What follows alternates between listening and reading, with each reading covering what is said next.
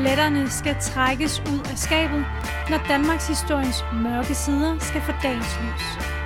En Danmarks historie fyldt med konflikt og antihelte. Vi går helt til stregen og lidt over. Du lytter til De Røde Fjer.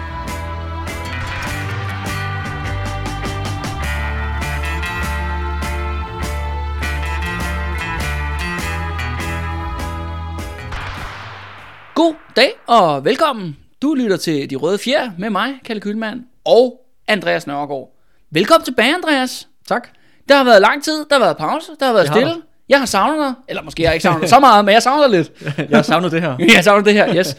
øhm, ja, og velkommen til De Røde Fjers øh, nye store serie. Øh, den serie, der er et øh, kæmpe bæst, den jeg har valgt at kalde Grevens Fejde. Øh, og nu siger jeg Grevens Fejde. Øh, Andreas, hvad siger det dig, dig noget sådan on top of your head? Øh, altså, øh, ikke andet end at, at, at så vidt jeg i hvert fald Jeg har råbt op det i mange brænder der. udover, det ting, du har fortalt mig, så vil jeg sige, at det, at det er, det, det som jeg har hørt, der, at det er den eneste gang, Danmark har haft sådan en rigtig borgerkrig. Ja. Det har været Grevens Fejde. I hvert fald, hvad jeg Sådan, sådan ja, associerer det med. ja. Og det, og det er jo sådan umiddelbart det, du sådan tænker i Ja. borgerkrig. Yes. Ja. Øh, ja, men- og det er også bare det der, Grevens Fejde er jo på sin vis et, faktisk et lidt dårligt navn. Fordi at det, hvem er den der greve, for det første? Det Mhm. skal vi selvfølgelig nok besvare, når vi kommer hen til det. Men det er sådan lidt et mærkeligt ord, øh, fordi at det netop, jeg synes, borgerkrigen ville være bedre. Ikke? Men på den anden side, at det tænker jeg også, okay, hvis folk faktisk skal finde noget om Grevens Fejde, og vores serie om Grevens Fejde, så bliver det næsten nødt til at have ud Grevens Fejde. Mm. Men det skal så lige siges, at Grevens Fejde, vores serie nu her, det bliver den største serie, vi nogensinde har lavet. Den længste serie.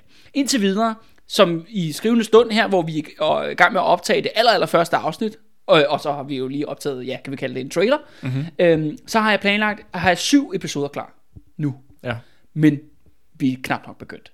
Fordi Grevens Fejde dækker, ja, som, som hvis man hører trailer, så starter den i år 1500, men det dækker rigtig, rigtig mange ting. Vi skal tale om, ja, borgerkrig, bondeoprør, reformationen, revolution, øh, og så når Danmark fandme også at blive en republik Okay. i hele det her forløb.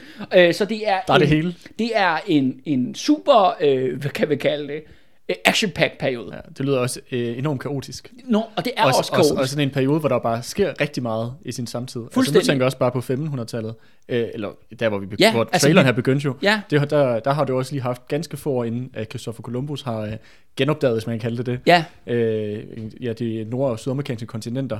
ja. Altså, og der sker jo rigtig meget i Vi er tid. øh, lige taget hul på renaissancens Europa. Ikke? Ja. Ja. Det, det her verden bliver, øh, om så må sige, begynder at blive moderne. Om mm. så må sige, det bliver jo faktisk kaldt øh, den præmoderne tid, øh, før moderne tid. Portugiserne har lige fundet søvejen til Indien. Og, Ja, lige præcis. Ja. Øh, og i, samtidig med, at ja, alt det her sker ude i verden, så sker der en hel masse ting i Danmark. Og det er jo netop det der med, at for det første, vi får en nyt kongedynasti på tronen. Danmark når at blive en republik. Vi skifter religion. Og samtidig så er, går landet fuldstændig op i limning. Og det er ikke kun i Danmark. Det her er lige så meget faktisk også en podcastserie faktisk om øh, da, ja, Danmark, men også Norge og Sverige. Mm. Fordi vi har jo netop det, der hedder Kalmarunionen. Ja. Norden er sådan set samlet Det er i et et land. land, Ja. ja. ja, det er et land, og det er vigtigt at forstå. Men og før, det er jo også en ting, der ændrer sig. At når vi er færdige med den her tu- turbulente periode, så er Kalmarunionen jo så er der ikke noget, der hedder Kalmarunionen mere. Øh, og det er jo også en anden ting, der går under, netop mm. i den her, jeg skal vi kalde det lidt brede definition, jeg har kaldt grevens fejde. Øh, men inden vi går til det, Andreas, ideen med den her episode, den kalder jeg konspirationers tid, og det er ligesom en episode, hvor vi ligesom sætter scenen, sætter stemningen, hvad skal vi ligesom regne med øh, fremadrettet, vi klæder ligesom jer lytterne på, til hvad der skal ske. Øh, men før vi gør det, så vil jeg bare lige spørge øh, dig, øh, Andreas, øh, om dit indtryk af den, øh, ja, traileren, jeg lavede lige før, hvor det var mig alene, som vi har, jeg har kaldt det, her kommer bønderne. Hvad, hvad synes du om det, og de ting, jeg Jamen, snakker om? øh, jeg synes, det var meget øh, dramatisk og action-packed. Ja. Øhm, og, øh, og beskrivende, jeg kunne nærmest, øh, jeg kunne sådan se det for mig, Ja, øh, som de her to, øh, den her store professionelle her, mødte den her meget lille bonde her, men Ja. ja. der så havde forskanset sig på en, øh, ja. en øh, hvor man siger, rimelig, rimelig Og, og, smart jeg, måde. og jeg bare sådan, har du nogensinde hørt om det der slag? Aldrig Slaget ved liv. Hemningstedt, som det Aldrig i officielt hedder i år 1500. og jeg har heller aldrig hørt om det der Dikmarken. som- Dit masken. Dit, dit smarsken. Ja, mener det udtales, ikke? Ja. Og dit masken er altså sådan et øh, lille bitte område, som ligger faktisk i Holsten. øh, ikke så langt fra den danske grænse, som var ja, Ud sådan til, et, ud til øh, Nordsøen. ja, ud til Nordsjælland. Det, det, er ligesom, øh, det ligger der ved floden Elbens munding. Mm-hmm. Så når du sejler ned Elben, så ryger du så ned i Hamburg. Ja. Så det er lige Ja. dernede. Og der lå altså faktisk i me, gennem meste middelalder, og faktisk her i 1500-tallet, lå der simpelthen en fri bunderepublik. Okay. Og det bliver vigtigt, også i forhold til, når man gør, laver bundeoprør, så skal man jo have nogle inspirationskilder. Mm-hmm. Der er jo nogle ting, man skal være inspireret af, og hvis man gerne vil vælte hele lortet, og bygge et nyt samfund, hvad skal man så sætte i stedet for? Det er jo en af de spørgsmål, vi kommer til at beskæftige os med på den her serie. Og der er det her eksempel med Ditmarsk, det er bare rigtig, rigtig vigtigt. Og det der med, at det faktisk lykkedes dem at fuldstændig massakrere en adels her. Mm-hmm. Altså, og det er også det der med, det var, nu snakker jeg om kong Hans, og han er sådan en dansk konge og sådan noget, men han er unionskonge. Mm. Det er altså ikke kun Danmark det her, det er kongen af en stormagt. Det er ikke bare hvem som helst. Yes. Øh, nå, og inden vi springer direkte ud af i det, Andreas, så synes jeg også bare, fordi nu er det jo ret lang tid siden, at vi to har mødtes og optaget, så synes jeg også, at vi skal snakke om øh, alt det andet, om man så må sige, øh, du ved, vores øh, Facebook, vores Instagram og vores øh, tier-situation, så vi ligesom har det overstået, så vi kan bare springe direkte ud i Grevens Fejde. Øh, For det første, der er jo 73, øh, undskyld, 74 personer, Okay. som øh, donerer penge til os nu. Øh, og det vil Andreas gerne sige rigtig mange tak for. Værsgo, Andreas. Ja, tusind tak. Jeg har Ja. fået lønforhøjelse. Ja, det er rigtigt. jeg er meget taknemmelig. ja, så det er super, Andreas Ej, men det er, men så det glad. er øh, ikke bare på grund af min egen øh, økonomiske situation, men også bare på grund af øh, podcasten, så det er jo Ja. mega fedt, at, ja. øh, at der er flere, der har lyst til at støtte os. Øhm, det gør en kæmpe stor forskel for os, at, øh, at ja, vi kan bruge mere tid på det her. Ja, helt sikkert. Og jeg vil også bare sige, at vi, vi har gjort det før jo, eller jeg har gjort det før, øh, men jeg har også tænkt mig i den her serie, og det bliver jo en rigtig lang serie, at der skal selvfølgelig være noget ekstra til folk, som går ind og støtter os økonomisk, og det er især i forhold til det her med, at jeg vil introducere de historiekort igen, som jeg har lavet før. Øh, ja, både til øh, Valdemar Atterdag og, øh, og Gustavbrødet og sådan nogle ting. Og, det, og jeg vil faktisk sige, at det bliver nærmest vigtigere den her gang. Øh, Jeg ved ikke, Andreas, hvor, hvor godt har du styr på øh, lokalgeografi i Sverige og i Norge? Det, er, det er ikke mit stærkeste Nej, område. men, øh, men det er blandt andet noget, det vi beskæftiger os for, og der tænker jeg jo lidt det der med, at, øh, at sende de her kort med, så folk ligesom kan orientere sig, mm. øh, hvor er det egentlig handlingen foregår, når det passer, ved at sende de her kort ud. Øh, og jeg så vil også bare sige, følg med på øh, vores øh, Facebook, og så har vi også jo fået Instagram i mellemtiden, øh, og det vil også bare sige, at øh, der har tænkt mig at lægge nogle forskellige billeder op, jeg glæder mig rigtig meget, vi skal især snakke om jo en konge, der kommer til at fylde rigtig meget i vores serie, en fyr ved navn Christian II. Den mand øh, har jeg døbt øh, selfie-kongen, Ja. fordi han elskede simpelthen at blive malet. Så der er findes sådan øh, 20 forskellige portrætter af ham, og der er ikke nogen af dem, der er ens. Nå. fordi, at, øh, fordi malerkvaliteten i 1500-tallet er virkelig vekslende, ja. kan jeg altid sige.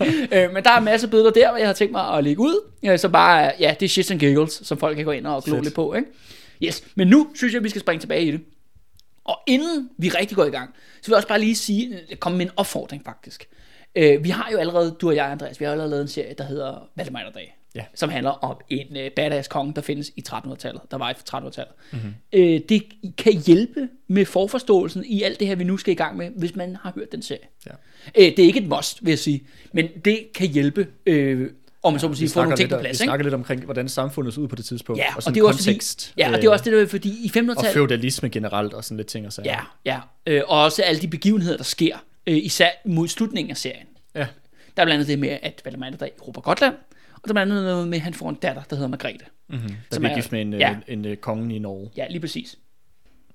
Ja, og el- ellers så vil jeg sige, ja, hvis ikke man har hørt den, så kan man jo bruge det som øh, lidt, lidt opvarmning, mens Ja. man øh, venter på, at, øh, at øh, ja, der kommer bliver spyttet flere afsnit ud i den her nye serie Ja, om ja, Fejde. helt sikkert. Ingen valgret til nogen over 60. Da vi forlod, ja, om så må sige, Danmarks historien i 1375, det år, øh, ja, Valdemar, Valdemar Atterdag døde, øh, der sker der selvfølgelig nogle ting og sager. Historien gik ikke stå af den årsag. For det første, noget af det, Valdemar Atterdag satte op jo, det var jo, han har jo egentlig sat Danmark op til at blive den nye stormagt i øh, ja, Skandinavien, i Østersøen, i Nordsøen.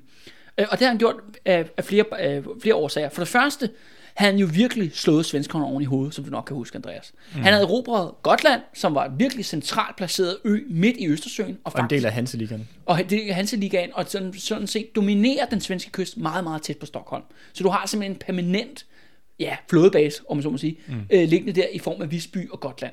Det andet element var, at han havde jo giftet Margrethe bort til den norske konge, kong Håkon af, af Norge og indgå i politisk ægteskab, hvor at den danske trone og den norske trone nu var bundet sammen, om så må sige, og blevet et land.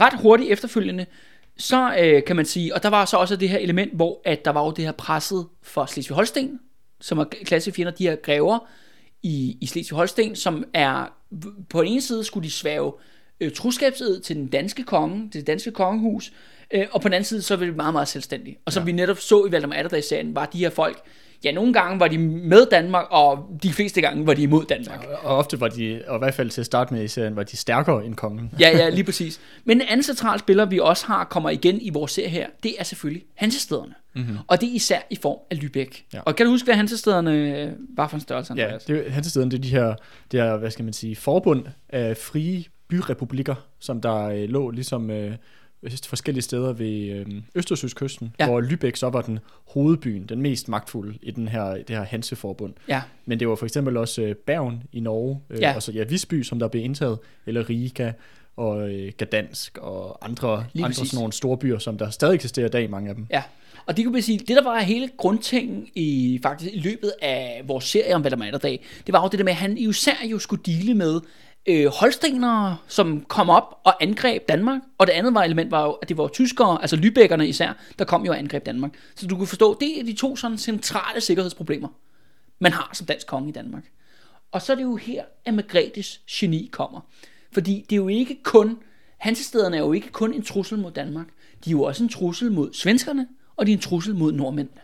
Det er jo det der med, at faktisk at det Hanseligaen egentlig er, er jo en form for imperialistisk øh, handelsmagt. Mm. Det var dem, der blandt andet kom op og tog øh, de danske sild. Ja, lige præcis. Men du ja, tag, tag områdets naturressourcer, Ja, og ikke betale skat af det. og, og ikke betale skatter, og i, i hele taget virkelig, virkelig, altså det er også det med, når de tager, øh, øh, ja, Danmarks naturressourcer, jamen så er der sjovt nok ikke nogen danskere, der bliver rige af det. Mm. Du ved, det skader jo, om så må sige, ikke bare herremænd, men hele samfundsøkonomien faktisk. Mm. At man bare kommer nogle udlændinge ind, og bare tager ting, og så pisser af med det, og selv og bliver rige igen. Ikke? Ja. Og det samme problem, havde nordmændene i Bergen, fordi der tog, de tog så sjovt nok også fisk der, og i Sverige var det for eksempel tre, for eksempel for Finland og sådan ting, som mm. de også bare tog. Så man var simpelthen det der med, at man havde sådan set en imperialistisk magt, som kontrollerede, som simpelthen var, havde ene monopol på at tage de naturressourcer, man havde i Skandinavien, ud og sælge dem til, du ved, resten af Europa. Altså mm. ty, tysk-romerske rige, og Frankrig og ja, Frankrig og England og whatever. Holland og, Ja. og så videre.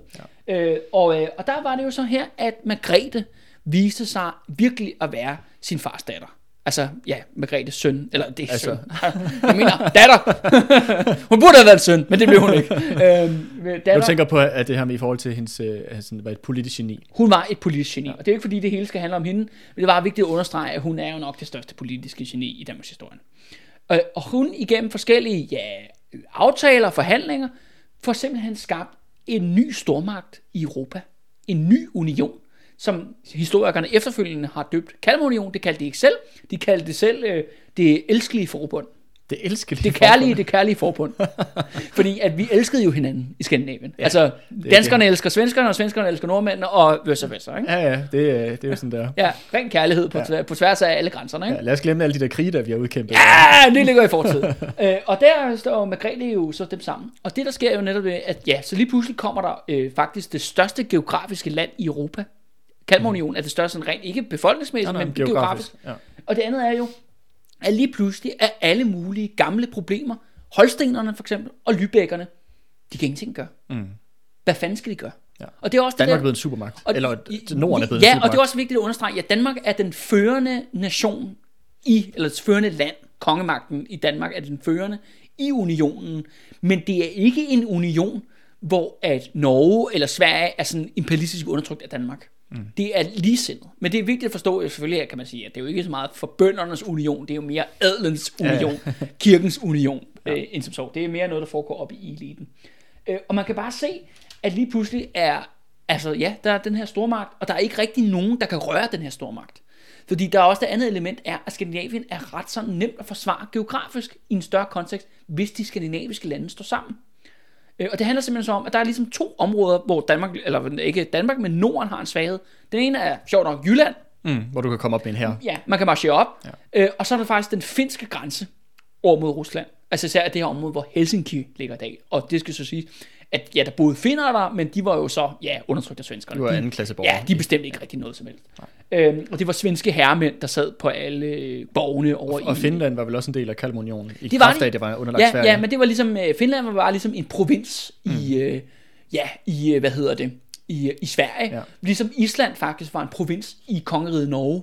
Ja. Og ligesom Slesvig, om man så må sige, var en provins i kongeriget mm, Danmark. Og Færøerne var i Norge også. Ja, ja, lige præcis. Ikke? Så har du øh, mere eller mindre det hele geografiske område. Mhm. Mm-hmm. Ja, og det er jo også det der med, at en anden ting, der også er vigtigt at forstå, som vi også introduceret under Valdemar Dag, det er det her med rigsråd. Rigsråd bliver pissevigtigt. Og Andreas, skal du huske, hvordan det der rigsråd kom op at stå i, øh, Ja, under det var, Valdemar det var et eller Dag? andet med, at de, de der, der var en masse jyske hermænd, Ja, som... øh, det var Pernille rosenkrantz teils familie. Ja, bedste. tip, tip, tip, tip, ja, tip, tip, som lavede en masse ballade. Ja, de blev at brokke sig. Ja. Ja. Så valgte man jo nødt til at skære næsen og ørerne af dem. Det er jo klart. Og det bliver man nødt til, bliver man nødt når til. man har at gøre med Pernille rosenkrantz teils familie. Men, øh, men det resultatet i hvert fald, alle de der, alt den der brok, der Ja. ja. kom fra de der øh, godsejere øh, og adelsfolk, det blev, at øh, Valdemar han lavede det her rigsråd, Ja, hvor at øh, de her forskellige adelsfolk kunne ligesom få en anden form for stemme. Ja. Det var godt nok kun et vejledende råd, men det betød også, at hvis de, at de havde ligesom en måde på, at de alle sammen kunne, kunne, stå sammen, og så fremlægge deres øh, enten problemer Ja. eller anbefalinger til, til Valdemar, og hvis Og de- de, stod sammen, kunne de lægge pres på ham. Ja, og, de, og, og nogle gange tvinge ham til at gøre tingene, han måske ikke helt, helt ja, synes. Ja. Og det skal så siges, at den samme model findes faktisk også i Norge og i Sverige. Så vi har faktisk at gøre med tre rigsråd. Okay. Et for hvert land, og det er sådan set dem, der har indgået unionen sammen. Ja. Du ved, så når Det man er laver... adelsunion. Ja, adelsunion, men... Men, Med en fælles konge. Med, ja, med en fælles konge. Og, det, og man, der valgte man jo så først... Ja, Margrethe blev jo selvfølgelig ikke kronet som konge. Det grin- grineren var, hun blev ikke kronet som dronning. Hun var kun dronning i Norge, faktisk. Mhm. Mm-hmm. Fordi hun blev jo dronning af Norge, da hun blev gift med Håkon, men han døde så. Så var hun i Danmark, og i Sverige var hendes titel Fru Husbund.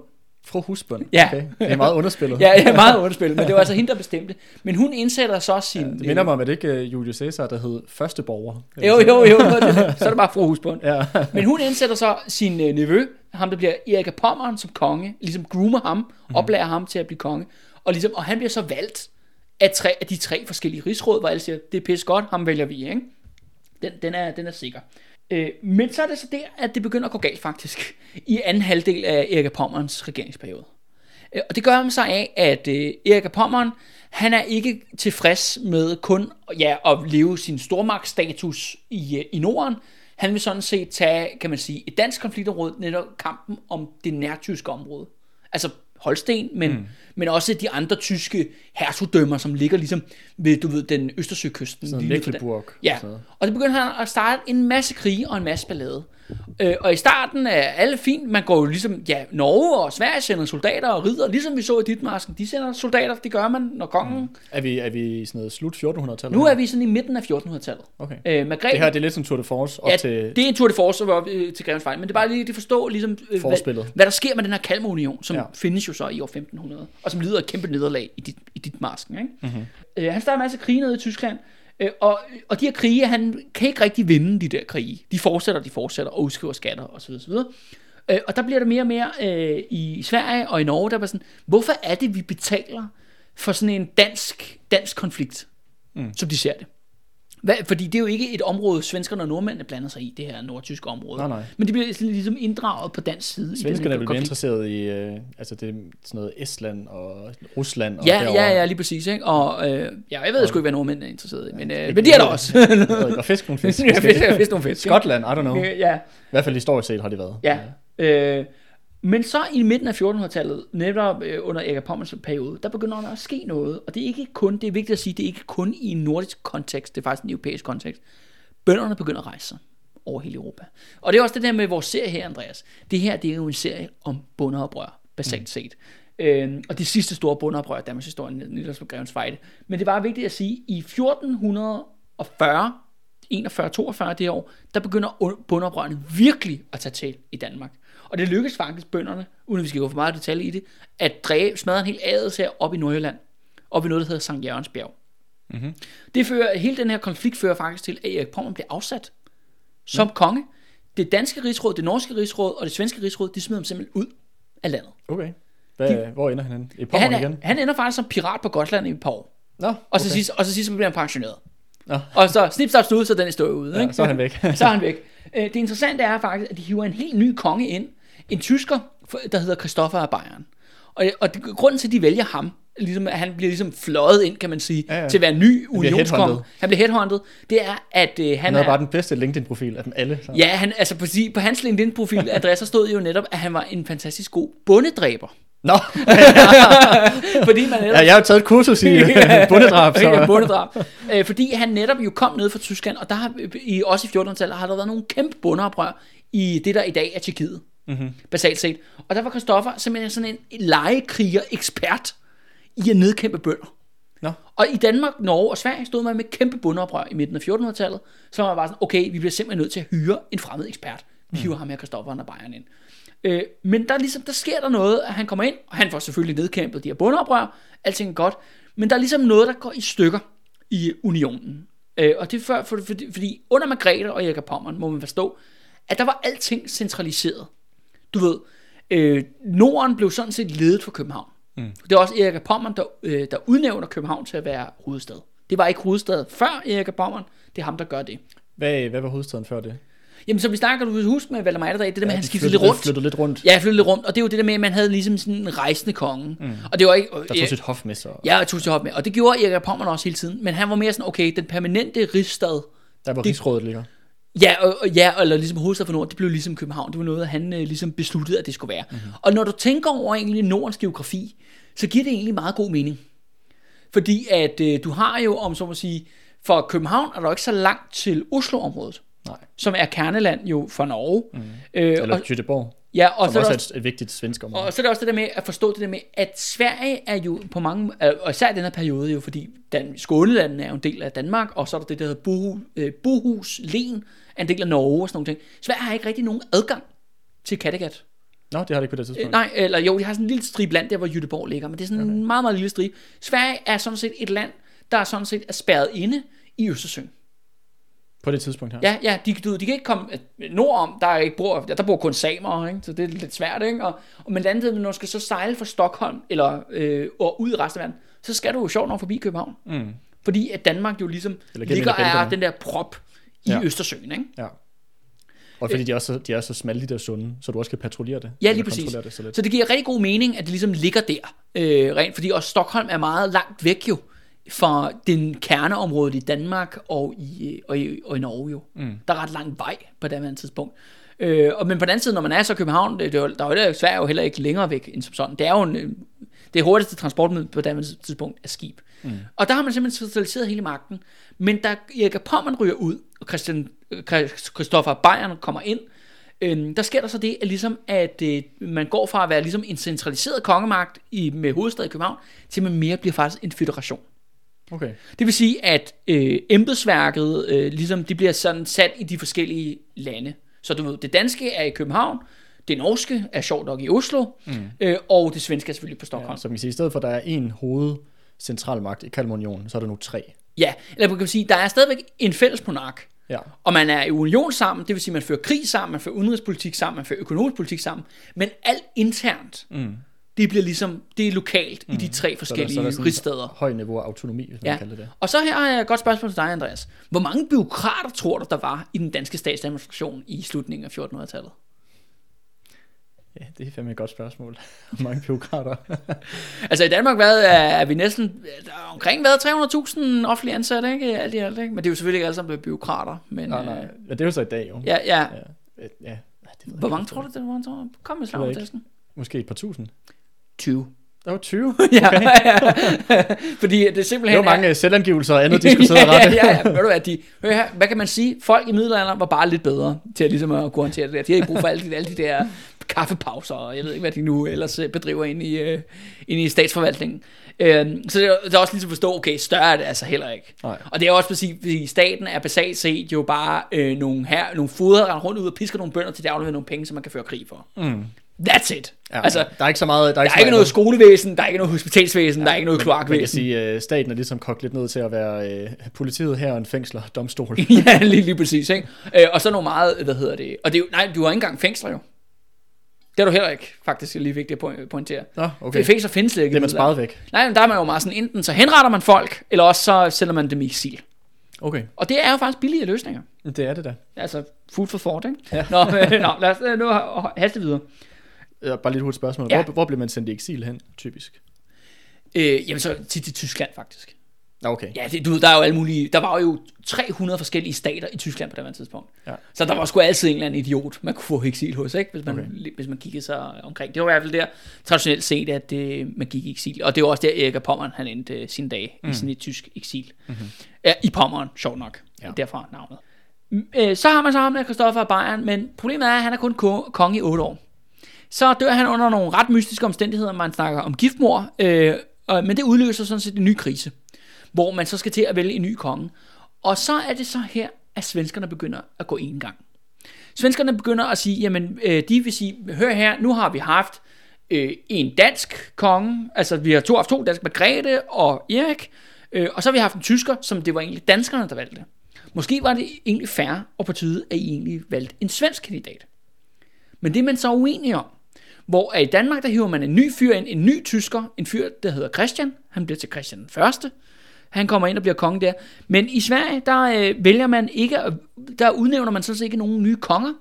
Eller jo, man har sådan en, der klæder sig konge, men så trækker han i land igen og sådan noget. Man udnævner, begynder at udnævne det, der hedder stadholdere. Mm-hmm. Og det er ret interessant, øh, Andreas. Jeg ved ikke, om du nogensinde har set uh, Ringes Herre. Jo, jo, jo. Jo, kan du huske at det der med, at uh, Aragorn, du ved ham der, manden der, ikke? han er ligesom, han skal jo, han skal tilbage til sit kongerige. Det er jo Ham ligesom, der, hvad, hvad, hvad, hvad den hedder, Viggo Mortensen. Viggo Mortens rolle, ikke? Karakter. Han er ligesom en konge, der skal komme tilbage. Men mens at man venter på, at kongen vender tilbage, Ja, så i Gondor er der en statsholder. en stadholder, og det er lige præcis det, svenskerne får. Nå. Så jeg har det sådan, jeg tror egentlig, Tolkien, som egentlig har skrevet Ringens at han har tyvstjålet fra skandinavisk Det historie. han sikkert. Fordi han var ret vild med skandinavisk historie. Ja. Og det er der, i Sverige, der begynder man at have stadholder. Så det er sådan lidt mærkeligt, at man, sådan, man anerkender, jamen vi siger, vi er i union med Danmark og Norge, men vi bestemmer alting selv. Øh, og vi er uenige i den konge, der leder resten af unionen. Ja, så, det, så har vi, Så vi indsætter en stadholder, mens vi venter på en konge, vi kan acceptere. vi, som har, øh, hvad hedder det, har fortjent det, ikke? Ja. Eller du venter på den ja. sande konge, Så ikke? de facto har de valgt en anden konge. De facto har de valgt en anden konge, men ja. de kalder det ikke det. Nej. Og det er også bare vigtigt at lige så understrege, at svenskerne vil gerne fastholde den union. De vil ikke være selvstændige, men, øh, men de vil gerne, øh, om så må sige, dominere unionen noget mere politisk. Ja, end- eller, mås- eller måske bare have, at Danmark har en mindre dominerende rolle. Ja, det er noget, den du, og derfor udpeger de stadholdere. Øh, og det fører så til en masse palaver og krig frem og tilbage. Det gider vi ikke snakke om. Vi springer hastigt videre. Hvad med Norge? Er de bare sådan lidt med på slæb? Jamen altså det der faktisk sker er, at øh, som du også skal huske faktisk fra Valdemar-serien, det er jo noget, der hedder pesten. Ja, Den kommer kan, der. Jeg godt huske pesten. Ja, du kan godt huske pesten. Det var, det var en værd ballade. Mm-hmm. Øh, næsten alle på Bornholm døde blandet. Og der er også mange andre, der dør i, øh, rundt omkring i Norden, og især i Norge. Øh, faktisk er det er jo virkelig, øh, pesten har virkelig en særlig betydning faktisk i den dag i dag i norsk historiefortælling, og hvordan de formidler deres egen historie. Fordi Norge var jo egentlig et meget velfungerende kongedømme, meget, øh, altså en relativt rigt kongedømme sammenlignet i hvert fald med Danmark og Sverige, øh, men pesten er simpelthen en katastrofe uden lige. Øh, og det er jo i Danmark, der dør 50% af befolkningen. I Sverige vurderer man om sådan, omkring sådan 40 stykker eller sådan noget. Også rimelig højt dødstal. Men i Norge taler man om hele 60-70%. Ja, det er virkelig mange. Og det har noget at gøre sammen med norsk geografi. Øh, fordi som alle, som har nogensinde været i Norge, vil jo vide, at landet er primært fjeld. Mm. Øh, men der er selvfølgelig nogle steder, hvor man kan dyrke landbrug, især omkring fjordene. Der er jo Oslofjorden og over ved Bergen og sådan nogle steder. Og i forskellige dale. Ja, jeg hister her inde i landet og sådan nogle ting, der kan man sagtens dyrke landbrug. Men problemet er, at du ikke rigtig kan dyrke landbrug uden for de her områder. Mm. Det vil sige, at du har faktisk ikke muligheden for at flygte ud på landet, som i Danmark snakker vi om det der med, at de flygter ud i sumpene, og, mm. Skovene og... ja, og folk isol- prøver at isolere sig, og sådan set går i lockdown, ikke? Du ved, Mm. prøver at finde. Det kan man ikke i Norge, hvis man ikke skal dø af sult. Mm. Så derfor blev folk tvunget til at blive sammen med de mennesker, der var syge. Ja. Og det betød bare, at dødstallet eksploderede. ja, man kan sige kontakttallet for at blive virus. ja, kontakttal, ja, ja. Kontakttallet er rimelig højt. Og det fører til, at udover at Norge bliver ja, ryger ned virkelig i sådan en tredje rangs position, simpelthen på grund af så mange døde. Mm. De har svært ved at genvinde det tabte befolkningsantal. Det betyder også, at en stor del af den norske adel simpelthen uddør. Mm-hmm. De forsvinder simpelthen. Og hvem rykker ind i stedet for? Det gør primært danske slægtninge. Okay. Fordi det skal så siges jo, at de her adelsfamilier, der er i Danmark, Norge og Sverige, de er alle sammen gift på kryds. Ja. Men i Danmark er det bare, har man en god placering til ligesom at rykke ind på de der norske kurser. Ja, der er flere der overleder også Ja. måske. Men der er stadigvæk en institution i Norge, som er rigtig stærk og sådan selvstændig, og faktisk kommer til at tegne det norske rigsråd. Det er den katolske kirke i Norge. Mm. Dem, der Is- havde hovedstad i Tromsø, var det ikke deroppe Nej, i i? Trondheim. Trondheim, op i Ja, hele Nord. Den norske ærkebisp bor i Trondheim. Og så det på den måde kan man sige, øh, Bergen er Norges vigtigste økonomiske by, men Trondheim er Norges religiøse og politiske centrum mm. i denne periode. Og så er det så lidt mærkeligt, og det er fordi, jeg tror, at noget med, at Oslo, det ligger for tæt på Danmark. Der er lidt for mange danskere der, øh, til at det sådan, skal være sådan rigtig norsk, ikke? Ja. Øhm, og ligesom holde sig, holde sig selv for der. Kunsten er ikke at gå på værtshus. Nej, kunsten er vel nærmest, du går derfra. Nu springer vi altså her op til året øh, 1481, og der har vi en fyr, der hedder Kong Hans. Ham vi snakkede om. Mm-hmm. Eller jeg snakkede om i traileren lige før. Ham, der led det der kæmpe nederlag i dit, i dit marsken. Han har rigtig mange ambitioner, og der er nogle ting, som er vigtige ligesom at forstå, som vi ser meget mere af. Han begynder at tænke, at Danmark skal have en meget, meget stærkere handelsposition. Eller Norden, rettere sagt. Han er unionskonge jo. Og blive og faktisk også blive kronet som konge af Sverige. Mm-hmm. Øh, at være unionskonge, og at Norden skal have en stærkere handelspolitik, uden ufodkammen indblanding. Okay. Øh, og det øh, kommer sig af det her med, at Lübeckerne prøver jo sådan set desperat at få kontrollen over det danske marked. Og især når Danmark og Sverige ligger i krig, og det gør de jo meget i den her periode, så kan Lübeckerne jo netop manøvrere. Det er jo det, der er en, simpelthen en, en af hovedlektionen, og en af grundene, ja, vi kan snakke også om det helt op til i dag. Når Norden er splittet, så er Norden svagt. Så når Danmark og Sverige begynder at råbe hinanden omkring coronavirus og hvad er den rigtige strategi, så er det kun åbnet det kun op for, at der er andre udlændinge, imperialistiske magter, der kan blande sig. Det er en af sådan, og det er også noget, man ser i forhold til den situation, der opstår i Norden mm-hmm. på det andet tidspunkt. Men der er også en ny faktor i nordisk politik, fordi, og noget, der kommer til at presse Lübeck helt vildt til desperationens rand. Hvad er det? Der er kommet nogle, simpelthen nogle nye folk, der dukker op i Østersøen for at handle. Og det er neder, folk fra Nederlandene. Det er hollænder. Det er hollænderne, de er kommet. Øh, og de er, vil simpelthen tage Lübecks kontrol med de skandinaviske naturressourcer fra dem. Okay. Øh, og det er jo rigtig interessant, hvor at, hvor at øh, kong Hans der, han kan jo så spille Lübeckerne og hollænderne ud mod hinanden frem og mm-hmm. tilbage. Men det skal vise sig at blive tvækket svært, Andreas. Fordi at det er jo det der med, når du lukker en anden imperialistisk magt ind, du ved, hvad kan det så ikke føre til? Ikke? Ja, ja. Så det er også bare vigtigt at forholde sig, ligesom at dukke nogle, øh, nogle nye op. Men det er også lidt interessant, du har, at hollænderne opstår som sådan en, ja, en ny handelsmagt på det her tidspunkt. Ja. Fordi det reflekterer også lidt af, hvor er det ligesom, at, at øh, det økonomiske centrum i verden er rykket. Ja. At det er ikke længere oppe i øh, Nord, hvad hedder det, Østersøen, eller øh, nødvendigvis inde i cen- centrum Europa, at øh, med kolonierne og man kan sige, opdagelsen af de nye verden og handelsveje og sådan noget der, der rykker det økonomiske centrum også mere og mere ud mod Rykker Atlanterhavet. mod, rykker mod vest nemlig. Rykker mod vest, ja, mod Atlanterhavet, hvor Ja. Holland, Holland, de ligger jo ikke spærret inde i Østersøen på samme Nej, måde, de som ligger nemlig. Lübeck og andre, de gør. Og det er jo det, Holland er ligesom first mover, men England er heller ikke far mm. behind. Nej. Og det er jo dem, der ligesom kommer faktisk til at kendetegne ja, resten af perioden. Og det er også det der med, at 1500-tallet, det er på mange måder en brydningstid. Mm. Øh, Så det er også det med, at, at Lübeck er også på en måde, de er et, en, en, øh, en stormagt i forfald, ja, hvor de, og der nu er kommet en ny, en ny handelsliga. Og det skal også siges faktisk, at, at Holland er jo faktisk også bare en handelsliga. Det er en Hanse, Hanseliga, mm. hvor de bare, men det er jo kun byer, der ja. ligger i Holland, der er ligesom allieret. Og derfor er det naturligt for dem, at de ligesom slår sig sammen mm-hmm. i et land, hvor, ly, hvor Hansestederne er jo spredt ud over hele Ja, ja, ja. Østersøen. Ikke? Ja, Ja, ja. Du ved, fra, øh, om så sige, fra Hamburg i vest, ikke? hele vejen over til Tallinn i, øh, i Estland. Mm, ikke? Der, Og, og, for, ja, og op Novogrod og i Rusland. Og, Ja, skal helt, helt op til Bergen. Og, Ja, ja, ja, og frem og tilbage. Ja. Hvor, at, øh, ja, men det, hvor Nederlandet, jamen det er jo selvfølgelig Amsterdam, Rotterdam, ikke? Øh, De her, Utrecht, hvad det ja, sammen Utrecht er og Haag og sådan noget, ikke? Ja. Det er alle sammen er med i den der liga, i deres liga. Øh, men, men i den her situation, hvor man siger, okay, og det er også det der med, at opdagelsen af den nye verden, det gør jo lige pludselig, at Skandinavien bliver meget mere værdifuld fuld for natur, naturressourcemæssigt grundlag. Øh, og der er flere ting i det. For det første begynder man at udvinde massiv kover i Sverige. Kover bliver brugt til kanoner og til alt muligt andet.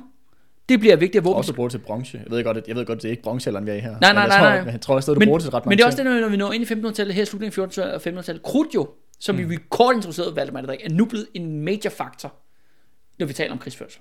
Det er ikke fordi, at det skal så siges jo, at når mange når vi kommer til at tale om alle de her slag, vi kommer til at tale om i løbet af den her serie, så er der jo også mange gange, hvor at man ser, at armbrysten, den klassiske armbrøst fra middelalderen, den er lige så god som skydevåbne. Mm. Så de, de er sådan set, om man så må sige, jævnbyrdige stadigvæk. Ja. Men kanonen som belejringsredskab er blevet mm. overlegent. Og man mm. begynder at se kanoner på skibene også, så man kan have decideret søslag med Ja. ja. kanoner, der skyder på hinanden i den her periode. Ikke? Så det er virkelig blevet en stor økonomisk landvinding. Men noget af også det, der kong Hans gøre med den her nordiske handelspolitik. Han ser, okay, vi har Lübeckerne, der havde monopol og kontrollen, er svækket. Vi har de her nye hollænder ind. Så siger, han, hvad nu, hvis vi, ja, i stedet for at være et imperialistisk, øh, du ved, et, et område, der er undertrykt af imperialistiske handelsmagter, som bare dræner os for naturressourcer, hvad med, om vi tog kontrollen selv? Det er det, han sådan set egentlig argumenterer for. Og i den strategi, så udpeger han sig, jamen, hvor det nye handelscentrum for Norden, det skal være København, Malmø. Mm-hmm. Malmø har ikke rigtig. Ma- ja, Malmø har ikke rigtig været en by indtil nu på daværende tidspunkt. Men det beslutter man så, jamen så har man jo, om så må sige, både en på, man dominerer sådan til Øresund, den vigtigste handelsvej, ja. øh, og to byer, de bliver, ja, som du selv lige sagde før, Andreas, det er, de bliver kaldt tvillingebyerne. Og det er der ligesom, at der vokser, øh, ja, de, de største byer i Norden, og der vokser et borgerskab op i de her byer. Et, et om man så må sige, et lokalt nordisk handelsborgerskab, mm. som står jo selvfølgelig i modsætning til hollænderne, og til tyskerne, til lybækkerne, som jo er konkurrenter, basalt mm. set. Kan man måske, for at sætte det lidt på spidsen, kan man sige, at hvor du har Lübeckerne og hollænderne, der har, hvad kan man sige, sådan en rigtig handelsklasse, Ja, så det er først her, at Danmark rigtig begynder at have sådan en handelsklasse, hvor at Danmark ellers er adel. Altså, ja det er bønder, bønder og herremænd, ikke? Ja, ja, præcis. Ja. Det er sat besat det, er det. Og som du allerede har været super meget inde på, Andreas, så er det det med år, år 1500 her, hvor Hans han rider ind i Ditmarsken. Øh, der står jo faktisk øh, verden i form af opdagelsen af den nye verden. Og det der med, at lige pludselig viser det sig, og det skal også siges, indtil år 1500, der har Europa været et fattigt ulandsområde i den globale kontekst. Mm. De store rige imperier, der hvor videnskaben skete, der hvor der skete noget, det var altså ikke Europa. Det er Mellemøsten, det er Kina. Det er Kina, ja, og det er Indien. Og Indien, ikke? ja. ja. og, og du har blandet en, en magt, der bliver mere og mere markant i løbet af 1500-tallet, og som presser øh, europæerne helt vildt, det er netop det osmanniske rige, mm. som i denne periode når helt op og belejrer Wien, ja. du ved, i Europas hjerte. Ikke? Og det er jo de her tyrker, ja, muslimer, Ja, ja. som kommer ind. Ikke? Og, og det er jo ikke bare kun på den front. Også helt over ved den iberiske halvø. Du har jo øh, Ja. helt, det er jo, jeg tror også, at øh, det er jo først i slutningen af 15, ja, i slutningen af 1400-tallet, Ja, at, de, sidste, kalifater, ja, araber bliver fordrevet fra, fra Spanien. fra Spanien ja. ja. Så du kan se det der med, at Europa er jo egentlig meget, meget udsat, men det der med handel og opdagelse, om man så må sige, at den nye verden, eller genopdagelse, eller hvad skal vi kalde det, ja. ligesom sætter op til Europa, til at ligesom, øh, okay, nu kan den hvide mand, om så må sige, gå ind og Europa verdensmagten. Det vidste der, var der selvfølgelig ikke nogen, der var klar over på i år 1500, men vi kan på at se strukturerne. Og det er så også her, kan man sige, Europa står ved en skillevej, men det gør Norden også. Skal Norden være et område, der bliver udnyttet, eller skal de udnytte andre? Og det er jo sådan set, ja, vi kender jo godt svaret, vi ved godt, hvad det blev med historien, men det er bare for at sige, at med Kalmarunionen og hele det her setup, hvem siger ikke øh, også et, øh, hvad hedder det, dominans i Nordlanden, Island, Grønland hører teknisk set stadigvæk under den norske krone på det tidspunkt. Trods af, at alt, alt kommunikation med vikingerne siger- er uddød. Hvem siger, at det var britterne, der skulle være først til at grundlægge kolonier i Nordamerika? Mm. Det er noget, vi prøver vi vil finde ud af i den her serie, Andreas. Øh, om så må sige, øh, hvordan det måske kunne være gået anderledes, mm. øh, hvis det ikke havde været for intern nordisk borgerkrig og splittelse og bundeoprør. Yes. Yes, men kommer vi, hvor meget, kommer vi til at snakke mere om Kalmarunionen som sådan Ja. senere hen? En hel masse. Okay, super. Jeg har også nogle pointer, men dem vil, jeg- dem vil jeg gemme sig til senere. Nå, okay. Nej, men, øj, Ja, vil du hvad, så sig nej, det dog. Nej, det vil jeg ikke. Jeg vil sige noget andet til gengæld. Fordi Okay. det er griner, du siger det der med, øh, at øh, hvem, hvem siger, at det ikke kunne være anderledes med, at, øh, at i stedet for britterne, at det så havde været for eksempel skandinavier, der havde rundt og koloniseret Ja. nede i øh, Nord, Nord- og Sydamerika og det hele, og det Ja. ene og det andet der. Fordi at, øh, hvis ikke jeg tager fejl, så havde øh, Skotland, de havde også nogle øh, koloniekspeditioner, og jeg mener det før, de bliver sammenlagt med Storbritannien. Jeg kan Ja. ja. ikke hvornår det de bliver sammenlagt. Er det ikke senere end... Øh, Jo, øh, det er sådan lidt senere i 1500-tallet. hvor jeg, jeg tror, det var Panama, det der i dag er Panama, der prøvede Ja. ja. Skotland at, at grundlægge en koloni. Øh, Ja. Og så øh, kom de i krig med, jeg mener, det var Storbritannien øh, i den periode, hvor de... Øh, hvor, de, ja, de, de, hvor Skotland bliver underlagt Storbritannien, øh, hvor de så mister forbindelsen til deres koloni dernede, og så da de så får genoptaget ko- kontakten, så er de så alle sammen døde af, af malaria. Eller Ja, noget. ja, ja. Men, men at der var ligesom, det var ikke sådan sagt på forhånd, at det skulle være britterne, der blev den, eller franskmænd for den sags skyld. Men det er også det, er store interessant, er jo for eksempel, at Sverige også i, øh, ja, det er jo godt nok lidt senere 1600-tallet, de opretter faktisk også en koloni ja. i. Nordamerika. Ja, de prøvede, ja. øh, som jo så, ja, det, det mislykkes. Og det gør hollænderne sådan set også. New York er jo grundlagt af hollænder og sådan noget. Jeg tror, den hed før Ny Amsterdam. Eller sådan Ja, men det er bare værd at bemærke, det der med, at der er en, om man så må sige, man begynder at få et nordisk handelsborgerskab, og det er jo især ja, København, Malmø, men også Bergen, Stockholm, mm. vigtige aktører i det her. Man har en stærk centraliseret, eller man har i hvert fald en ambition i hvert fald, om en stærkt centraliseret stat, union, som er en stormagt i en europæisk kontekst. Og det er også det der med, at man skal huske på, at øh, en anden ting, kong Hans er, at han opretter også den første flåde. Han er ligesom, man siger, at han er ligesom flådens grundlægger i Danmark. Øh, og det, at det kan være svært at tale om, fordi Danmark er så lille et land nu. Forstår mener? Vi er vant, åh, vi får altid at vide, at du bor i et lille land, og bla bla bla. Mm. Men sådan var det altså ikke i år 1500. Og det er også det der med, som vi afsluttede Valdemar Atterdag-serien, siger, Valdemar sat op det perfekte setup ikke? Mm. til hans datter, og alle andre idioter har ikke bestilt andet end smidt det væk lige siden. Mm. Øh, og det er jo egentlig også der, vi når. Men det er her, når vi når ind i 1500-tallet, det er også det der, ja, som sagt, Norden står på en skillevej. Ja, men jeg synes, det er en god Ja. point, det der med, at det er, at det er, lidt, det er en, en, en periode, hvor det, kan, hvor det kan gå begge veje. Intet dyr er så vildt som en borgerlig med angst for sin pengepung. Nå, og ved du hvad, Andreas, så synes jeg, vi skal springe lidt videre til, øh, ja, skulle næsten til, til, til det sjove, eller vi faktisk skal springe direkte over i konspirationerne. øhm, øh, så for det, øh, også bare lige for at give nogle, øh, nogle tal, fordi nu har vi snakket om, øh, da vi startede Valdemar, der serien, hvad er det for et samfund, vi har at gøre med? Mm-hmm. Og der er jo rigtig mange af de ting, som jo går igen, fordi at øh, i år 1500, der er vi jo stadigvæk sådan lidt i middelalderen. Eller du ved, der er stadigvæk, ja. der er ikke så lang tid siden. Renaissancen er først lige begyndt. så- Ja, renaissance er lige først begyndt, ikke? Og på det tidspunkt, der har Danmark omkring 600.000 indbyggere. Mm-hmm. Øh, både Norge og Sverige har mindre end det, Ja. det værd at bemærke. Øh, København, som er langt den største by, øh, der er der 15.000 indbyggere. ja, det er jo ikke meget. Nej, det er ikke meget. Men det er altså nok dengang. For at sammenligne har Lübeck fem- 25.000 indbyggere Okay. i år 1500. Så der er lidt, øh, lidt der øh, at, at se. Ikke? Øh, og det kan man sige, det faktisk interessante er, at øh, den sorte død, som vi snakker om i relation til Norge, var en katastrofe for det land, og det var en katastrofe for Norden, Europa, verden. Mm. Øh, men i år 1500 er faktisk både Sverige og Danmark i hvert fald kommet godt efter den. Mm. Du ved, man har ligesom overvundet det, man har vundet sit, du ved, det gamle befolkningsantal er ligesom kommet igen, mm. og, og Landet er landbruget blevet gen, genbefolket. ja, buller, buller derud af. Mm-hmm.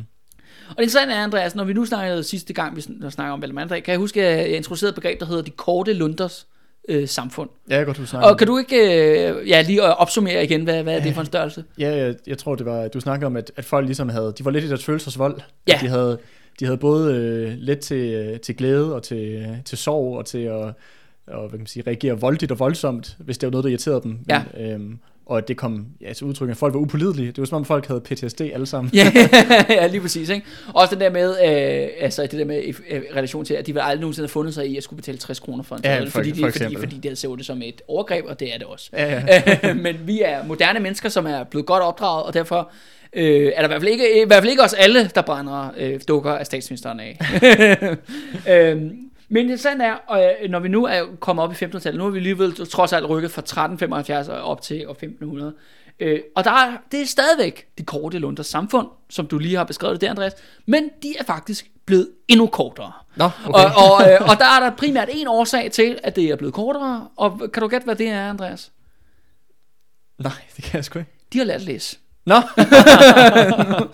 Og det skal så nu kan sige, de også skændes over skrift på lang afstand. noget af det mest, mest markante, der er sket imellem, du ved, når vi er i 1300-tallet til år 1500, ja. det er, at trykkekunsten Ja, kunsten er blevet ja. opfundet i mellemtiden. Ja. Det der med lige pludselig, og det skal siges, det er jo langt fra flertallet af befolkningen, der kan læse. Mm. Men det der med lige Men pludselig, bøger er blevet mere tilgængelige. bøger er blevet langt mere tilgængelige. Ja. Og især i form af for eksempel flyveblade, altså du ved, flyers, Løbesedler. Løbesedler ja, ja. er blevet udbredt. Øh, sange på vers, du ved, er også blevet udbredt. Altså på papir. Mm. Og papir har bare gjort det meget mere tilgængeligt.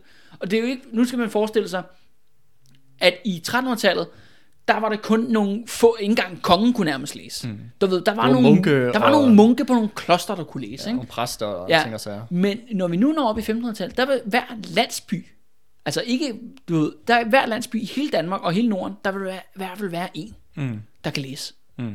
Og, øh, og problemet er sådan lidt, at det der med trykke, øh, øh, ja, bogkunsten der, det er på, mange måder, det minder lidt om internettet, som vi har det, ikke? Det er både en velsignelse og en kæmpe forbandelse. Fordi som, der, da internettet ligesom kom og sagde, ej hvor er det fantastisk, vi kan dele informationer på kryds og tværs, vi kan blive så kloge, eller Vi kan lave den her, det her forum og sidde og skændes. Ja, eller, eller, eller vi kan begynde at tro, at det britiske øh, kongehus er styret af øjler. Men de er virkelig også gamle kalde. Ja, ja. og det er lige præcis det, der sker i 1500-tallet. Ja. Fordi at man lige pludselig, ja, information bliver lidt tilgængelig, og det gør ligesom, at folk bliver vanvittige. Man skulle tro jo, at det der med, at folk ligesom får mere viden, gør dem mere rationelle og behagelige at være sammen med, det modsatte af tilfældet. Og det er også bare for at sige, i den her konspirationstid, vi lever i nu, sådan var det sagt med os i 1500-tallet. Øh, men det tog sådan lidt en anden, øh, kan man sige, det var nogle andre ting, de fokuserede på, end nu, hvor vi snakker om 9-11 was an inside job, corona er lavet i et øh, laboratorium, og så videre, og, og finde gerne selv på flere, ikke? Mm. Eller, øh, ja, Donald Trump er den næste frelser, eller hvad det nu kan være. Ja, ja, ja. Men hvad, hvad, hvad var det så, der var moderne dengang? Og... Sort magi og heksejagt. Okay. Det er jo ligesom det, der bliver interessant er, når vi, da vi var i Valdemar Atterdags tid, der brændte man altså ikke kvinder for hekseri. Nej. Måske nogle enkelte tilfælde, men det var slet ikke så udbredt, og det handlede noget om kommunikation.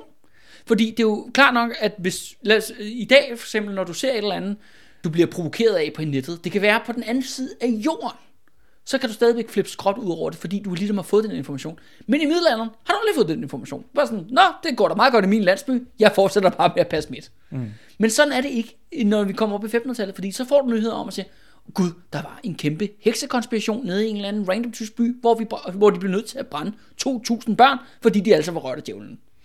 Og det er lige præcis det, der sker i 1500-tallet. Og det kommer også til Norden, og det kommer også til Danmark.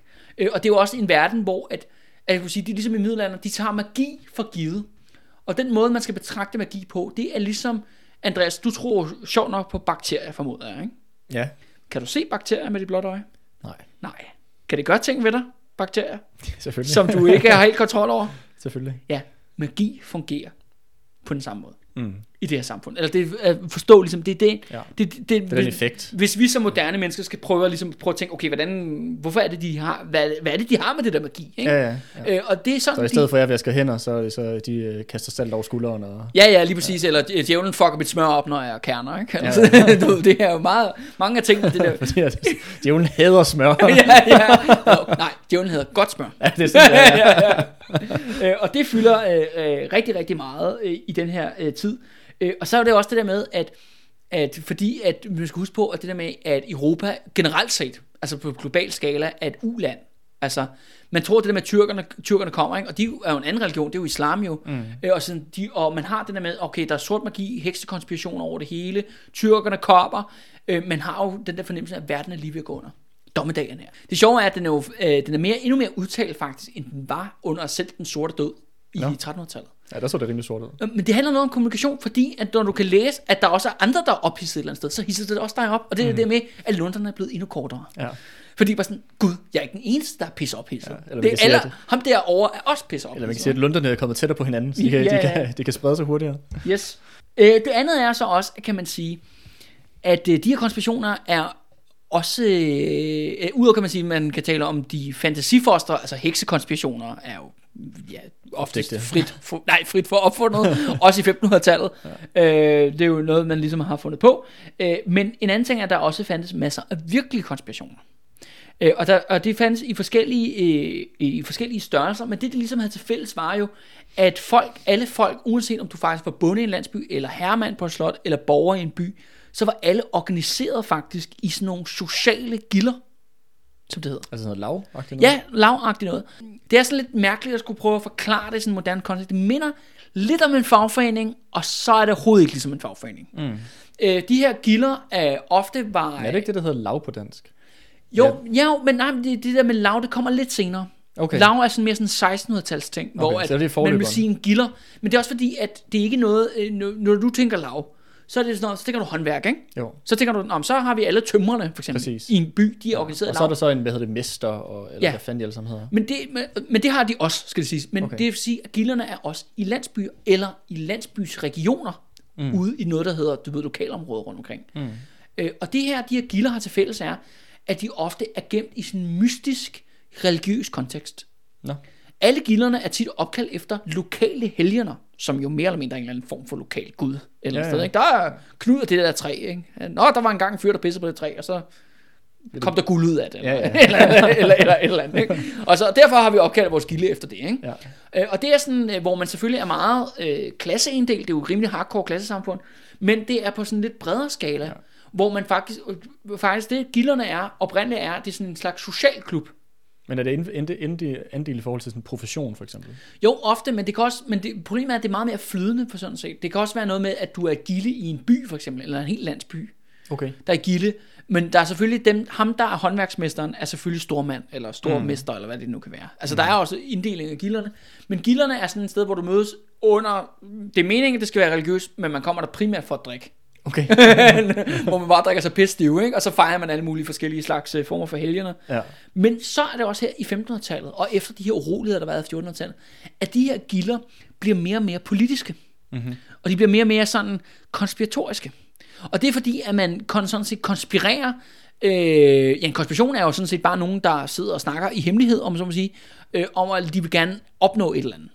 Og det er jo ikke fordi, at de vil opnå øh, verdensherredømmet alle sammen. Nogle af dem vil også bare udkonkurrere en konkurrent fra en anden by, for eksempel hvis man er i borgerskabet, eller måske øh, dræbe en adelig rival, hvis man er herremand, eller du ved, hvis man er bonde, kan det være, at man har en konflikt med nabolandsbyen om noget mark, mm. jord, eller hvad fanden ved jeg. Det er bare vigtigt at sige, at det ved vi, det kunne vi ikke rigtig udtale os om, Andreas, da vi beskæftigede os med Valdemar Atterdag i, i 1300-tallet, fordi det vidste vi simpelthen, vi ved ikke noget fra kildematerialet. Men fordi trykkekunsten er blevet opfundet her i mellemtiden, så lige pludselig eksploderer vores viden om det her. Og der kan vi bare se, at alle folk er med i sådan nogle ting her. Mm-hmm. Og så samtidig har du det der med det der, og det forklarer jo egentlig også, hvorfor det der hekseri og det der med mørk magi kan run amok. Fordi du er i sådan nogle mærkelige sociale sammenhæng, hvor man ligesom er en gruppe sammen, hvor man hænger ud sammen, og så planlægger man alle mulige ting. Og det gør man jo også, fordi man prøver at manøvrere mod de andre grupper i samfundet. Mm. Bønderne prøver at se, om, hvor meget, hvor meget kan de presse herremanden for, hvor meget kan de presse kirken for, og samtidig gør de andre. Ja, Ja, ja. Så du ved, alle er organiseret sådan politisk, socialt, religiøst, og de kæmper mod hinanden mm. på kryds og tværs. Men det er jo ikke, fordi der er åben konflikt hele tiden. Nej, nej. Men det kommer der. Mm. Og det er jo det, Vej det egentlig er. Det er jo der, hvor at samfundet bryder sammen. Mm. Du ved, den, den, fred, du ved, den interne fred, den bryder definitivt sammen. Ikke? Og alle i de forskellige grupper begynder at myrde alle de andre. Ikke? Mm. Fordi det handler, who is coming up on top. Ja. Jeg kunne bare til at tænke på noget, det er jo selvfølgelig også lidt sådan en... Øh, bare i forhold til det her med den der brydningstid, vi er i. Ja, Fordi at ville, ville være helt forkert også at, øh, og hvad kan man sige, at lave den sammenligning, at, at middelalderen på det her tidspunkt jo ligesom står ved sådan en... Det er jo ikke fordi, det er ved at, at blive skiftet ud med sådan en, en ny form for økonomisk nej, nej, det er jo ikke fordi, de er ved at Men- få øh, damplokomotiv eller eller andet. Nej, nej. Altså. Men den der, det her, den her man sige, brydningstid, hvor der ligesom sker en masse nyt, jeg tænker Ja. også bare, er jo nok også noget, der har skabt en masse usikkerhed, og som hvor folk godt kan mærke, okay, den her verden, man har været så vant til, begynder faktisk at blive rystet, begynder ligesom at blive øh, udfordret på, hvad kan man sige, på, øh, på, øh, ja, på et eller andet niveau. At det nok også har været med til at skabe den her sådan, ja, korte lungter, hysteri, øh, Ja. konspiration, hvad det nu måtte have været. Ja. Altså det der med, at, øh, at der sker så meget nyt på en eller anden måde. Ja. Øhm, at, Men, men det, det tror jeg er helt rigtigt, Andreas. Men der er også et andet element, som jeg tror også, du vil kunne ikke genkende til. Fordi selvfølgelig bygger al den her galskab og konspirationer og konflikter, det bygger sig på nogle dybere liggende konflikter i samfundet. Netop i forhold til politik, økonomi og religion. Øh, og igen, hvad, hvad var der ligesom... Ja, vi skal huske jo, det er jo stadigvæk i middelalderen, så det er jo landbruget, der er jo ja, den definerende Ja, økonomiske, økonomiske sektor. Ja, Ja, ja. det er der alle værdi kommer fra. 85% af befolkningen bor på landet. mm, er bønder. Ja, fa- færdig punktum. Men når man så ser på ejerskabet, du ved, the 1%, eller hvad man siger, som, hvor meget de ejer, der kan man så se, at den og vi har jo stadigvæk den katolske kirke, øh, som er styret fra Rom af øh, på det tidspunkt, øh, den ejer i Danmark øh, omkring 30% af al jord. Ja. Der er syv biskopper i Danmark på det tidspunkt, fordelt over, over landet. Og det, er dem, der fordeler de der, den, al den jord mellem sig. Ja. Adelen ejer 40%.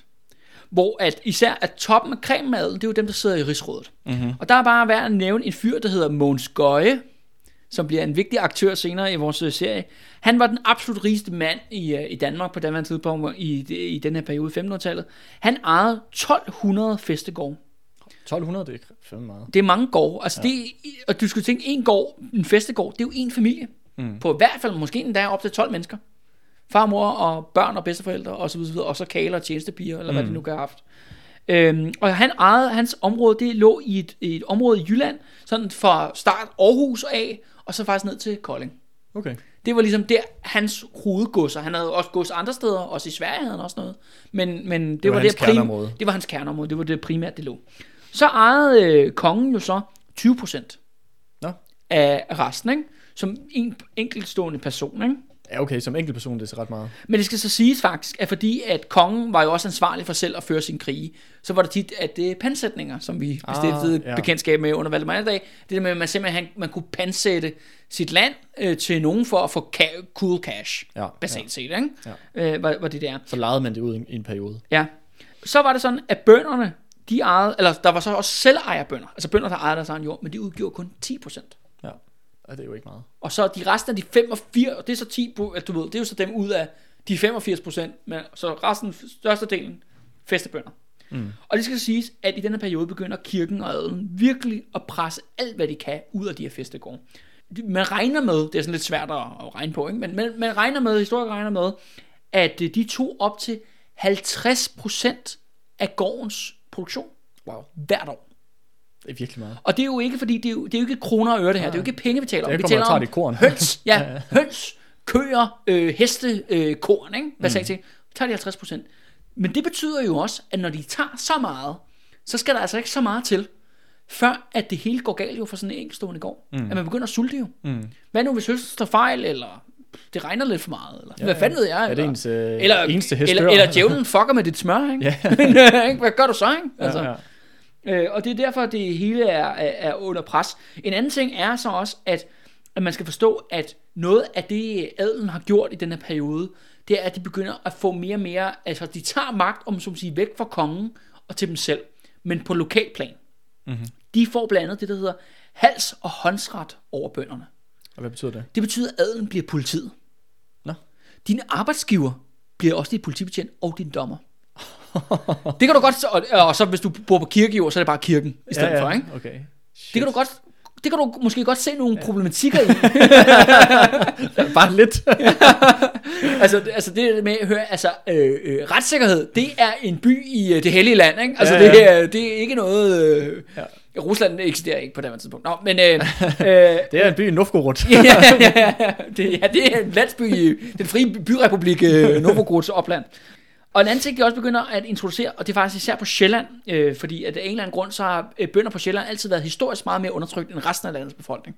Øh, og det handler nok noget med, at det er en ø, så, og bønder ikke kan svømme. Øh, så man kan komme væk. Man kan ikke komme væk fra Sjælland. Det er derfor, vi har bygget bro, så mange broer herovre. Det er, så vi folk kan komme det væk. så vi kan, gøre, så vi kan komme væk. Øh, og det introducerer man noget, øh, adelen begynder at introducere noget, og kirken og sådan set også, noget, der hedder vortenskabet. Og vorteskabet, det er basalt set, at øh, når man er født på en, fe- på- en landsby eller på en festegård, så skal man blive der resten af sit liv. Mm-hmm. Så adelsmanden er garanteret din arbejdskraft. Mm. Øh, Er det ikke også det, der bliver- kaldt man stavnsbundet? ja, men det er faktisk først senere, men det er basalt set det samme, Andreas. Ja. Altså vortenskab, stavnskab. Der er, jeg vil så sige, ah, det er lidt det samme. Mm. Men basalt set kan du se det der med, at man har gået, og du skal jo huske på, i middelalderen havde man fribønder, ikke? Du ved, det var også det, der var i vikingetiden. Ja, ja. Det En er også en egen lille... men man har sådan en lille gård og tjene mm. Nu er man kommet ind i sådan et, et system, hvor man leger sin gård, for op til 50% af ens arbejde skal mm. afleveres direkte Og din arbejdsgiver... til en eller anden lokal psykopat, Ja. som jo bare altså, kan gøre, hvad fanden han har lyst til. Ja, ja, og du kan ikke forlade det. Og, nej, og du, og du kan ikke tage væk. Nej, nej. Du kan godt se, hvordan du er så spærret inde i sådan mm. en spændetrøje. Ikke? Ja. Øh, og det er jo klart nok, at det skaber jo øh, vrede i sådan et samfund. Ja. Men der var faktisk også et andet element, som er ret interessant, som virkelig begynder at træde i kraft i faktisk ja, i fra midten af 1400-tallet og ind i 1500-tallet. Det er, at øh, adelen er ved at dele sig i to grupper, om så at sige socialt, klassemæssigt. Fordi du har noget, der hedder højadelen, som er ham her, Mogens Gøje, jeg nævnte mm-hmm. lige før, dem, der sidder i rigsrådet. De største familier i Danmark. Og det skal vi nok komme lidt mere ind på på et senere tidspunkt, hvad det er for nogle folk, og hvad de hedder og sådan noget. Øh, Men så er der også nogen, der er på vej ned af. Det er dem, der hedder lavadelen. Ja. Kan det passe, vi snakker om ham, ham der, der, der dræbte øh, den kuglede greve? Ja, han var sådan en, Niels der- Ebbesen ja, der. han var sådan en, en for, for lavadelen. Ja, lavadelen, ja lige præcis. Men de her folk af lavadelen, de bliver altså også presset mm. af højadelen. Og de er simpelthen ved at ryge ud, at, du ved, de er ved at blive ryge ned som bare som bønder. Og når det er jo det der med, ligesom, ligesom når minkavlere, du ved, får taget deres uh, ting, når, når du ligesom har noget, du mister, så bliver du vanvittig. Mm. Du bliver panisk. Du bliver panisk, og du gør sindssyge ting. Og det er det, lavadelen er kendetegnet ved. Og vi kan komme til at se dem i løbet af hele det her med Grevens Fejl, af lavadelen, som... Det er jo ikke fordi lavadelen som, altså som klasse eller som gruppe ligesom agerer, men individer fra mm. lavadelen spiller en kæmpe rolle. Og det er bare værd at nævne, at den... Øh, øh, hvad hedder det, leder af de der store bundeoprør, jeg nævnte under Erik Pommern der i 1441, det var en fyr, der hed Henrik, som var fra lavadelen. Mm-hmm. Så det vil altså en, om man så må sige, en person med blåt blod i årene, mm. der stiller sig i foran en bonde her, mm. leder en bonde her. Mm. Og der er den her dynamik, det der med, at de der lavadelse folk der, de er sådan en mærkelig mellemposition, ikke? Ja. De er på vej ned mod bønderne, det vil det ikke være, men De vil gerne lede dem i Ja, kamp mod deres ja, så de, så de, så de kan blive højere ja, ikke? ja, ja. Øh, så de er ligesom også en gruppe, man skal holde øje med. Ikke? Ja. Ja. Og det er også lidt sådan øh, lavadelsfolk på den tidspunkt, fordi at deres klasse er døende. De er et døende fag, apropos mink. Øh, så de har, en, de har to valg, de kan gøre. Enten så kan de blive røverridder, og så simpelthen slå sig op som en professionel lejesoldat, eller du ved, sådan, du ved, røverkongen. Ja, Ronja Røverdatter-agtig style ude i en eller anden skov, ikke? Altså, ja. og røve folk. Eller også, så kan du blive revolutionær. Men det kommer vi tilbage til. Vi har verdens hæderligste embedsstand. Andre steder koster det tusinder at bestikke magtfulde personer. Her kan det gøres med en frokost. Ja, en anden ting, som også er vigtigt at pointere stadigvæk, selvom at, øh, at øh, ligesom vi snakker det der med gilderne og sådan nogle ting, og bønderne var enormt presset, øh, kan vi se det system her, øh, det var også lige vigtigt at pointere, at de stadigvæk alle sammen har våben. Okay, så folk er Ja, stadig ja, bevæbnet. ja, ja, ja, det er bare vigtigt. Den, den rettighed er ikke mistet nu, og det er fordi, man står i sådan en mærkelig mellemperiode, hvor at, okay, lejesoldater begynder at blive vigtigere og vigtigere som militært øh, udstyr, man simpelthen leger ligesom det der med mm. den sorte garde der, de blev lejet, ikke? Ligesom det der med, at det ikke alle har råd til en armbryst eller, Nej, et, nej, lige eller en pistol. Men det skal også bare siges, at det der med, at vi snakker om det der med, at, øh, hvad det, hed, øh, det der for Valdemar Atterdag, der hvor de tænder øh, Ledingen. båden. Ledingen, ja. Ledningssystemet er stadigvæk sat op. Okay. Så kongen kan stadigvæk kalde ledningen, det vil sige, at bønderne er stadigvæk bevæbnet. Mm-hmm. Og borgerne er stadigvæk bevæbnet. Og det er også bare vigtigt at holde sig for øje, når vi går videre. Ja. Ja. Så er vi også nået til en anden, øh, kan man sige, institution i krise. Man kan se, ja, bønderne og, og adelen, de har det ikke specielt godt fald ude på ikke landet. Ja, de har det ikke specielt godt ude på landet. Øh, en anden sted, hvor det også går pisse dårligt, det er i den katolske kirke. Ja. Øh, ja, som vi har snakket om før, den katolske kirke er jo den her øh, multikulturelle Enterprise. enterprise øh, business, øh, business og gud, ikke? Ja. Øh, som er over hele Europa. Øh, og den er blevet mere og mere presset. På Valdemar Atterdags tid, der var, øh, om man så må sige, paven stadigvæk sådan en politisk aktør, man skulle regne med. Det er også derfor, mm. han brugte så meget tid på at Han besøge og besøger ham. Ja, men besøgte om der flere gange, ikke? Ja. Øh, snakker med paven der i Avignon. Men i, når vi når til 1500-tallet, der er paven blevet mere og mere bare sådan en korrupt krejler, der skraver penge ind. Modsat i dag. ja, nej, i dag der er det jo rigtigt. Øh, øh, øh, men kirken er Rom, om så må sige, som politisk institution blevet voldsomt svækket, fordi i Spanien og Frankrig, som er de to dominerende stormagter på det her tidspunkt, de har begge to lavet den katolske kirke om til nationalkirker. Mm. Det vil sige, at det er dem, der udpeger biskopperne. Kongen, den franske konge, udpeger alle biskopperne i systemet. Og det prøvede du også i Tyskland, hvis jeg ikke så fejl. Ja, det- og det ja. kom også til en kamp mellem den katolske kirke Ja. og øh, ja, de, de tyske Ja, konger. og der har også været masser af palaver om det i Danmark. Du har også husket ja. det der med de der biskopper og sådan nogle ting. Men det er bare det der med at sige, at nu er kirkens, kirkens magt er ligesom blevet knækket, men de er der stadigvæk, og det er jo, det, det er jo folks religion, kan man sige. Og kirken forlanger og til stadigvæk. byråkratiet i landet. Ja, ja, ja. De 20 folk, der sidder i København. eller Ja, lige præcis. Øh, men de er jo blevet mere og mere korrupte. Altså, mm. de har altid været korrupte, men de er blevet vanvittigt korrupte. Og det er jo især fordi, at de har introduceret det her øh, med afladelsesbrev. Ja. Og det er, jo, det er jo det her, hvor du kan få øh, forkortet din tid i skærsilden Ja, vi har- for, ved at betale fra det. Ja, og du får et lille, lille lækkert bevis. Ja, ja, så du hænger op på væggen derhjemme. Ja, du hænger op på væggen derhjemme. Som diplom. Og det er også det med, at kirken er blevet mere og mere sådan en institution, hvor der ikke er nogen, der er der for religionens skyld, de er der for pengene. Mm. Og det er også blevet sådan en, en institution, hvor at man, ad, man afsætter andensønnerne i adelsfamilierne, så de kan komme ind og skrave penge ind. Og der er sådan forskellige øh, eksempler på nogle virkelig grælde idioter. Hvad, er det ikke også på det, betaler man stadig, hvad det hedder, tiende? Ja. Hvor du- at 10% af al din indkomst Ja. går også til kirken. Ja, og Så det- det, skulle du så lægge oven i de 50 procent, Jeg du allerede skal. Og, jeg, og hvad, hvad med kongen? Er noget tilbage til ham? Eller? men han, nej, men han udskriver ekstra skatter jo. Nå, perfekt. Jeg var lige ved bange for, at han ikke fik noget. Og, og det er jo det der med, når kongen udskriver skat, så er det meningen, at sige, det er kun den her sommer. men så er den der sjovt nok også næste sommer. Yes. Så, og det er sådan lidt sådan, skattesystemet fungerer ja, dengang. Ja. Så der er, det er meget lidt, der er tilbage til folk til sidste ende. Men for eksempel, altså, øh, øh, en af de mest grænne eksempler, vi har på en biskop i, øh, på det tidspunkt, det er jo faktisk øh, tilbage til øh, Nord, øh, Nordjylland og Børlum Kloster, det kender vi jo noget til. Der er noget med biskopperne deroppe, de, øh, de, ja, de er nogle rigtige strandvaskere, som vi, som vi plejer at sige. Ikke? Ja, den er godt kunne lide at røve. Ja, røve ja, strand. røv strandvasker. Men nu er der selvfølgelig gået nogle år, og nu hedder biskoppen Stykke Krumpen. Stykkegruppen. ja, er, det, er det hans rigtige ja, navn? det er rigtig navn, kid you not. Han hedder, han hedder Stykke Krumpen. Og det er jo ikke, fordi det skal handle om Stykke Krumpen, men jeg synes bare, det var et super fedt navn. Altså, det skulle I lige introduceres til. Øh, men han har også, altså han leder det her, ja han er biskop for Nordjylland, øh, han har det her Børlum Kloster, som er ligesom det største kloster i ja. Ja. det område. Men han lever fuldstændig åbenlyst med sin elskerinde på sin herregård. Ja.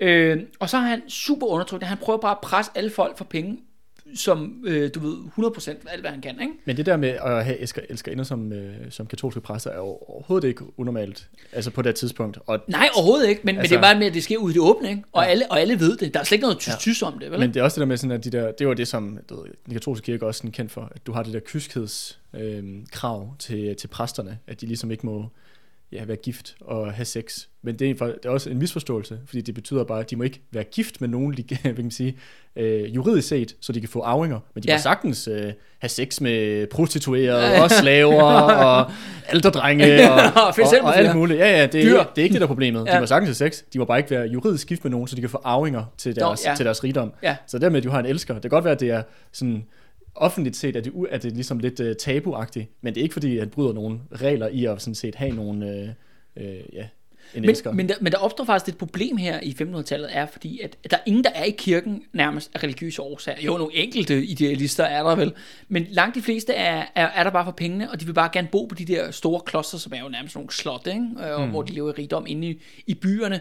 Øh, og det skal jo også siges, at at inde i de købsteder, altså nu er København og Malmø de største byer, øh, men også alle mulige andre byer, øh, Randers og Aalborg og hvad det nu ellers er, der ejer øh, kirken op til 30% af alle bygningerne. Hmm. Og ved du hvad de gør, Andreas? De sætter huslejen op. Så ved du hvad? Det bliver dyrere at bo i byerne, og folk kan faktisk ikke finde noget at bo i. Hmm, det, det virker jo utrolig bekendt. bekendt. men, øh, men det er simpelthen, det er også fordi, at kirken er faktisk den største landlord Okay, i samtlige byer i Norden. sindssygt. Altså selvfølgelig fordelt på norsk ærkebisp, dansk ærkebisp Ja, ja. og svensk Ja, ærkebisp. Men det er vildt nok. Ja, så de er virkelig, de tjener virkelig noget ved, ved, ved muffen der. Og det er også bare ham, der stykke krumpen for eksempel, ikke? Det er jo også kendt for, jo, det der med, at han har jo selvfølgelig en masse munke og præster rundt omkring sig. Og de betjener jo så et område, som er så Nordjylland i hans tilfælde. Og der er det jo meningen, at de skal sende jo præster ud til alle de lokale landsbykirker, så folk kan få noget, noget Gud, ikke? når de kan få noget religion. Ja, de kan blive begravet. Men alt det gider de simpelthen ikke. Nå, Så kirkerne står tomme. Fordi de der præster, de vil hellere leve i druk og hår inde i byerne, som så er Aalborg i det her tilfælde, mm. øh, end at faktisk at yde deres religiøse gørning. Så bønder, en anden ting, bønder er også bare sådan, okay, øh, jeg giver øh, 10% 10%. af de 50%, som jeg ikke ejer, og så kan jeg ikke engang få øh, det, jeg jeg egentlig kan ikke engang få lov til at få lid- få vide, hvorfor der er syndig. Ja, ja, ja, lige, lige præcis. Jamen, det er også det med, det skaber også en vrede, med, de synes jo ikke, de får det, de betaler for. Det har de, de får det heller ikke. De har jo det, men når du har alt det der djævelskab og hekseri og hvad det er, og trolddom og alt, hvad der er ude om, og ude om verden, hvad skal ligesom holde det tilbage? Jamen det skal jo det der med, at du går i kirke og bliver velsignet og bliver døbt mm. og gift, og du gør alting i de rette måder inden for den, den der religion, som er meningen, den beskytter dig jo mm. mod alt det onde, ikke? Men når der ikke er ham der, som vi betaler for, skal Ja, sørge for det i samfundet, så bliver man jo pist jo. Ja, ja. Man får jo ikke det, man betaler sig for. ja. En, øh, Jeg vil også være pist. ja. Ja, og så vi, kan vi lige springe over lidt til aller, aller sidst her, Andreas, noget til med borgerskab af byerne, fordi det er jo en ny gruppe, der er kommet. Mm. Øh, der, vi var i Valdemar periode, der i 1300-tallet, der var der sgu ikke rigtig noget borgerskab i Danmark. Der var der i Lübeck selvfølgelig, men ikke rigtig i Danmark. Men det er faktisk kommet jo primært i, øh, i København og, og Malmø. Og Som- bor- borgerskabet, Kalle, prøv lige at forklare, hvad er det, i den her periode, hvad er så borgerskabet? Ja. Hvad karakteriserer det? Jamen altså borgerskabet er, kan man sige, det er sådan, der er ligesom et øvre lag og et nedre lag, kan man kalde det. Det øverste lag er handelsmænd. Mm-hmm. Øh, det er ja, folk, der handler. De gør ligesom Lübeckerne, de, du ved, de tager træ fra Norge og sælger Import, det. eksport. Ja, import, eksport. Øh, vin, øl, øh, madvarer, øh, tjære, ikke? Kover fra Sverige. Man kan sige, de, de, Sild, de, de tjener deres penge ved at flytte varer rundt Ja. mellem, mellem øh, hvad kan man sige, og efter udbud, efterspørgsel og alt det der. Ja, øh, lige præcis. Øh, og, de, og de er jo så, ja, ja de, og de sejler så rundt og, og har så, ja, base i forskellige byer. Ikke? Men mm. der er ligesom kommet et nordisk borgerskab nu. Men der er også de nederste grupper, som er håndværkere. Mm-hmm. Og det er især faktisk guldsmede, at ligesom den mest prominente gruppe inden for dem. Ikke? Nogle, der laver luksusprodukter, som man kan mm. eksportere. Øh, som ligesom også er øh, kommet til. Og de har faktisk valgt der, de har ligesom deres egen politiske organisering inde i byerne, hvis de er store nok. Øh, og de har simpelthen, ja, byråd, hvor at, øh, det er jo ikke engang, der er ikke valg, det er ikke et demokratisk valg, men det er sådan noget med, når du er rig nok, jamen så udpeger de andre rige, når man skal du ikke med i byrådet. Så nogle gange har du sådan nogle byråd, som er kæmpe store, fordi alle skal med. Jamen ej, min fætter, han kan sgu da også lige, han, er, han kan da også lige komme med. Jamen så kom der med, ikke? Ja, ja. Så du har nogle gange har du sådan nogle byråd på sådan 300 personer og sådan noget, det er sådan helt vildt. Og de vælger så, øh, de her byråd, de vælger så borgmestre. Mm-hmm. Og det skal siges, at København har 10 borgmestre. Det er altså ligesom nu, hvor at, øh, der jo basalt set egentlig også er så mange borgmester. Men det er bare at sige, der er de her mange borgmesterråd, men der er også en overborgmester og sådan nogle ting. Ikke? Ja. Men, men på det tidspunkt så er det her, det, hvis man skal prøve at sammenligne de to systemer, så der er, der er det her inde i byerne, Ja. hvor der er de her øh, råd, øh, borgerråd, borgerrepræsentanter, man kalder det, og så Ja. borgmestrene, og så har du så på den anden side den her adel og kongen, så det virker til, at det der inde i byerne er lidt mere demokratisk i forhold til, at man rent faktisk er Ja, valgt. og det er det jo. Og det er også På trods af, at det er så godt nok måske nogle af de rigeste, der sidder i de der råd der, men trods alt er det jo nogen, der rent faktisk er valgt, de der borgmester. Og det skal så sige, at der er nogle af de her købmænd, øh, der kommer op i København og Malmø, de er jo rigere end mange adelsfolk er. Mm. Og det er jo også det der med, at det begynder at ændre dynamikken. Men forskellen er jo, at de ikke er født ind til deres rigdom eller deres privilegier. Det er jo noget, de selv har optjent igennem deres forretninger. Mm.